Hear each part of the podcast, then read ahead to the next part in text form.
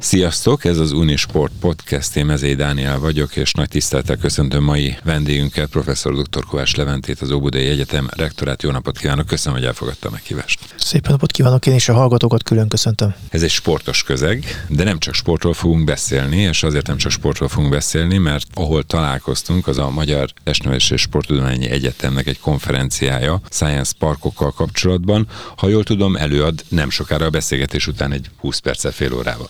Ez így igaz. A Nemzetközi Tudományos és Innovációs Parkoknak a Szövetségének az Európai Divíziója tartja itt éves kongresszusát, úgyhogy első alkalommal egyébként Magyarországon, ráadásul úgy, hogy egyébként még nincsen magyar résztvevője ennek a szervezetnek, és igen, a Testnevelési Egyetemmel nem titkolt célunk, hogy lehetőleg elsőként tudjunk csatlakozni ez a szervezethez, ráadásul úgy, hogy egyébként a még két egyetemünk, az Óbudai Egyetem és a Testnevelési Egyetem a legtöbb Science Parkot építi az országban. De a sportos mi voltra utal, hogy amikor mondtam, hogy sportról is szeretnék beszélgetni, akkor ha itt a protokollt megsérthetem, akkor mutatta az okniát, hogy azért nem minden az öltönyös anyakkendő, vannak sportos kitekintések, és egyébként az életre is igaz, az ön életére is, hogy Abszolút. Vannak sportos kitekintések? Abszolút, én világéletemben szerettem sportolni, és így is ismerkedtünk meg egyébként a most már a kuratórium elnökével, Mocsai Lajossal, de akkor még rektorral, hogy úgy próbáljunk egyetemi fejlesztéseket végezni, amiben egyébként az egyetem is meg tud majd sportolás szempontjából erőteljesebben jelenni. Én magam gyerekkorom óta teniszeztem, és hát azon felül pedig amíg a lábam engedi, és engedni fogja, most éppen ezt mutattam, hogy jelenleg bokavédő és bokarögzítő, de amint egyébként kigyúlok a sérülésből, hát az félmaratont azt futom, és futottam, és bízom benne, még futni fogom jó ideig, és értelemszerűen minden labdasportot, legyen az vízben, vagy pedig szárazföldön, de szeretek űzni. És egy egyetemi rektornak, az Óbudai Egyetem rektorának hány perces félmaratonja van? Hát eddig 5-szer futottam le a félmaratont hivatalosan, mindig egyébként szeptemberben a szeptemberi vízzer félmaratont idestől most már, hogy fogalmaztam, 5 alkalommal.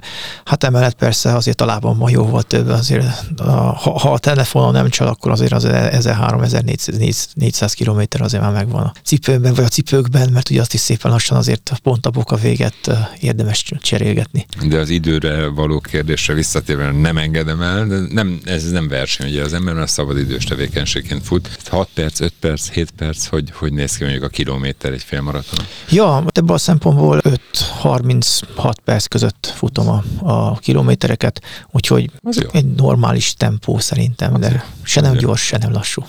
Én terepen futok félmaratont, 6-35-öt tudok, hát ez ilyen középkorú férfiaknál jó eredmények szokták mondani. Visszatérve a sporthoz és a Science Parkokhoz. Említette, hogy az Óbudai Egyetem és a Magyar Testnevelési és Sporttudományi Egyetem is Science Parkokban gondolkodik. Hogy látja, ugye más tudományterületről érkezik, de a sportterületén egy sportegyetem számára a Science Parkok Szövetségében van lehetőség, és milyen területeken lehet lehetőség egy ilyen egyetemen? Kezdeném a visszafejtve a kérdést. Először az utolsó gondolata, bármely egyetemnek szerintem van lehetősége Science Parkokban gondolkozni, hisz a Science Parkok azok, ahogyan a magyar terminológia tudományos és innovációs parkról beszél, akinek innovatív ötlete és elképzelése van, azt meg tudja valósítani. Ugye a parkok kérdése az kötődik az iparral, és az iparral szorosan együttműködésben gondolkozik. Abban az esetben, hogyha egyébként az iparral karöltve egy olyan jellegű novumot, vagy egyszerű kis ötletet, vagy akár nagy ötletet meg lehet valósítani, az az élet különböző területén meg lehet tenni. Így visszatérve az eredeti kérdés, hogy egy sporttudományi egyetemnek hol lehet ebben létjogosultsága, hát gyakorlatilag ma azért az élsportot, de azt hiszem, hogy már a mindennapi sportot tűzők is különböző digitális kütyükkel, karórákkal, övekkel látják el magukat, hogy a saját maguk mondjuk, hogy a fiziológiai paramétereit mérjék, nézzék, ezt az élsportnál még inkább. Ezek mind műszaki megoldásokat igényelnek, legyen az egy informatikai megoldás, vagy pedig egy valós műszaki, tehát magyarán mondjuk úgy, hogy egy eszközfejlesztésével összekötődő megoldás, vagy akár csak adatelemzés, az adatelemzésből kihámozni különböző statisztikai mintákat. Ezeket mind-mind meg lehet valósítani, és innentől kezdve viszont szükséges a sportszakember, és szükséges egyébként a mérnöki szakember. Na egyébként annak ellenére, hogy az együttműködés pont ilyen alapokon fektettük le annak idején a Testnevelési Egyetemmel, vagy akkor még egyszerűen Testnevelési Egyetemnek hívták, ugye most már ez kiegészült. Ebben a kérdésben akkor Mocsai Lajossal így kötöttünk együttműködési megállapodást, és gyakorlatilag ez a cél, hogy a jövőben is ilyen jellegű fejlesztéseket azért valósítsunk majd meg. Mekkora egyébként a mérnöki vagy a reál szakmákban a sportfelvevő piaca, tehát aki szereti a sportot, de mondjuk nagyon jó matematikus, fizikus, kémikus, megtalálhatja a számítását a két tudományterületen együtt? Óriási biznisz. Én azt látom, hogy egyre erőteljesebb. Ma még csak esetleg csapatsportokban van például egyénre szabott edzésrendszernek a kialakítása, de még ott sem mindenhol. Ez egyre inkább gyűrűzik be, egyre szélesebb körben, különböző olyan jellegű területeken, amit nem is gondoltunk volna, hogy annyira fontos, hogy ez mondjuk megjelenjen, legyen mondjuk a hajózás, ahol például egyszerűen csak a széljárás, meg a különböző lehetőségek tekintetében be kell avatkozni, esetlegesen műszerezettség szempontjából. Sokkal könnyebben fordítható, sokkal gyorsabb lehetőségekkel, sokkal más vagy könnyebben használható anyagtudományi, tehát karbonszállás, nem karbonszállás, csak mondtam egy példát, de ez megjelenik a teniszre, mondjuk, amit éppen jeleztem, hogy abban még amatőrként is szeretek játszani és tevékenykedni, de lehet ez a vízilabdában akár egy dobófalnak a kialakítása, vagy hát ugye a kézilabdánál, hogy akkor most pont Mocsai elnök úrnak a tudományterület, vagy a sport oldalánál maradjunk, vagy akár a jelenlegi rektornak a kosárlabda tekintetében olyan jellegű csapat koordinációs mintáknak a leképzése, és aztán pedig az egyénre szabott edzésterveknek a kialakítása, ami már mind kamerafelvétel, elemzés, mesterséges intelligenciát igényel. Ja, az Óbudai Egyetem műszaki egyetem, és ott mit mutatnak a trendek, a számok, hogy szokták ilyen fellengzősen mondani, hogy a sportbiznisz mekkora felvevőre, és mekkora üzleti lehetőség, mekkora kiteljesedési lehetőség. Van ennek bármiféle nyoma mondjuk már az egyetemi években, hogy egy-egy érdeklődés úgy alakul, hogy akár ilyen területen, amit ön említett, vagy hasonló területen elindul valaki, és elkezd dolgozni, kutatni, gondolkodni? Ezt egy picit tágabb értelemben vetíteném ki. Nálunk a tech transfer vagy a startupolás kérdésköre lassacskán egész alapszintig begyűrűzik konkrét tárgyakban, és ott egyébként a projekt feladat, ha lehet így fogalmazni, inkább úgy fogalmazni, a beadandó feladat az év végén, az az, hogy aki azt a tárgyat választja, dolgozzon ki egy számára szimpatikus ötletet. Nem feltétlenül üzleti szempontból, vagy üzleti szempontból érett ötletről beszélgetünk, csak egyszerűen maga az érdeklődési köre.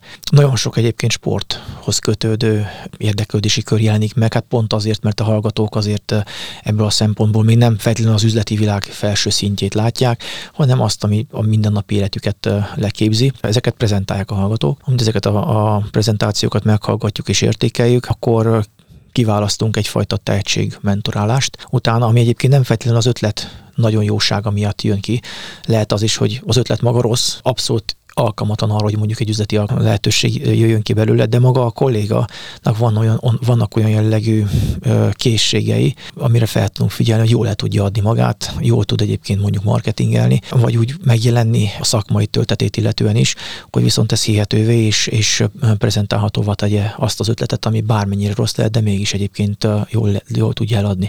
Na, ezeket választjuk ki első közelítésben, és akkor ezekre szépen lassan teszünk rá különböző, mindegyik alkalommal kisebb fajta díjat adunk a hallgatóknak, és akkor úgy szépen lassan emeljük a tételt. Még nem eléri azt a rendszert, hogy pont a tudományos, vagy a területi innovációs platformon keresztül, az innovációs ökoszisztéma pályázatunkon belül már egy proof of concept pályázatot írjunk ki számukra. Na, ez már azt jelenti, hogy egyébként aki már ebbe a körbe bekerült, azok azért egy 3 millió forintos értéket kapnak, gyakorlatilag pénzbeli juttatásként, amiben egyébként el tudják ezt a kisebb fajta prototípust megvalósítani. És akkor onnantól kezdve, hogy ezek beérnek, akkor viszont kezdjük a különböző cégek irányába elvinni. Kevés ilyen, tehát sportolás szempontjából azért kevés ilyen ötlet jelent meg, de hogy őszinte legyek, ez igazából mondjuk egy testnevelési egyetemmel történő, akár hekatonban, vagy egy későbbi hekaton tekintetében adhat olyan jellegű ötleteket, amik viszont már üzletiesíthetők lehetnének. Ez nem feltétlenül ide tartozó téma, de azért szóba hozom a végére. Egyrészt örülök, hogy ennyire mély választ adott, mert egy egészen más aspektus világít meg sokak számára, szerintem remélem a hallgatók számára is azzal kapcsolatban, hogy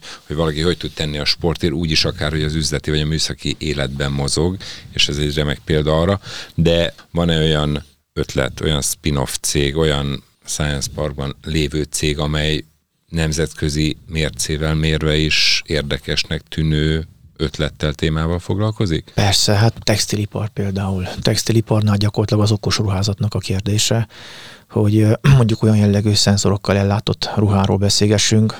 Egy tűzoltónál mondjuk egyszerűbb ezt a kérdést feltenni, mert hogy igazából maga a ruha már annyira súlyos, hogy most elhentünk benne még 2 szenzor pluszba, igazából sokat nem ostoroz.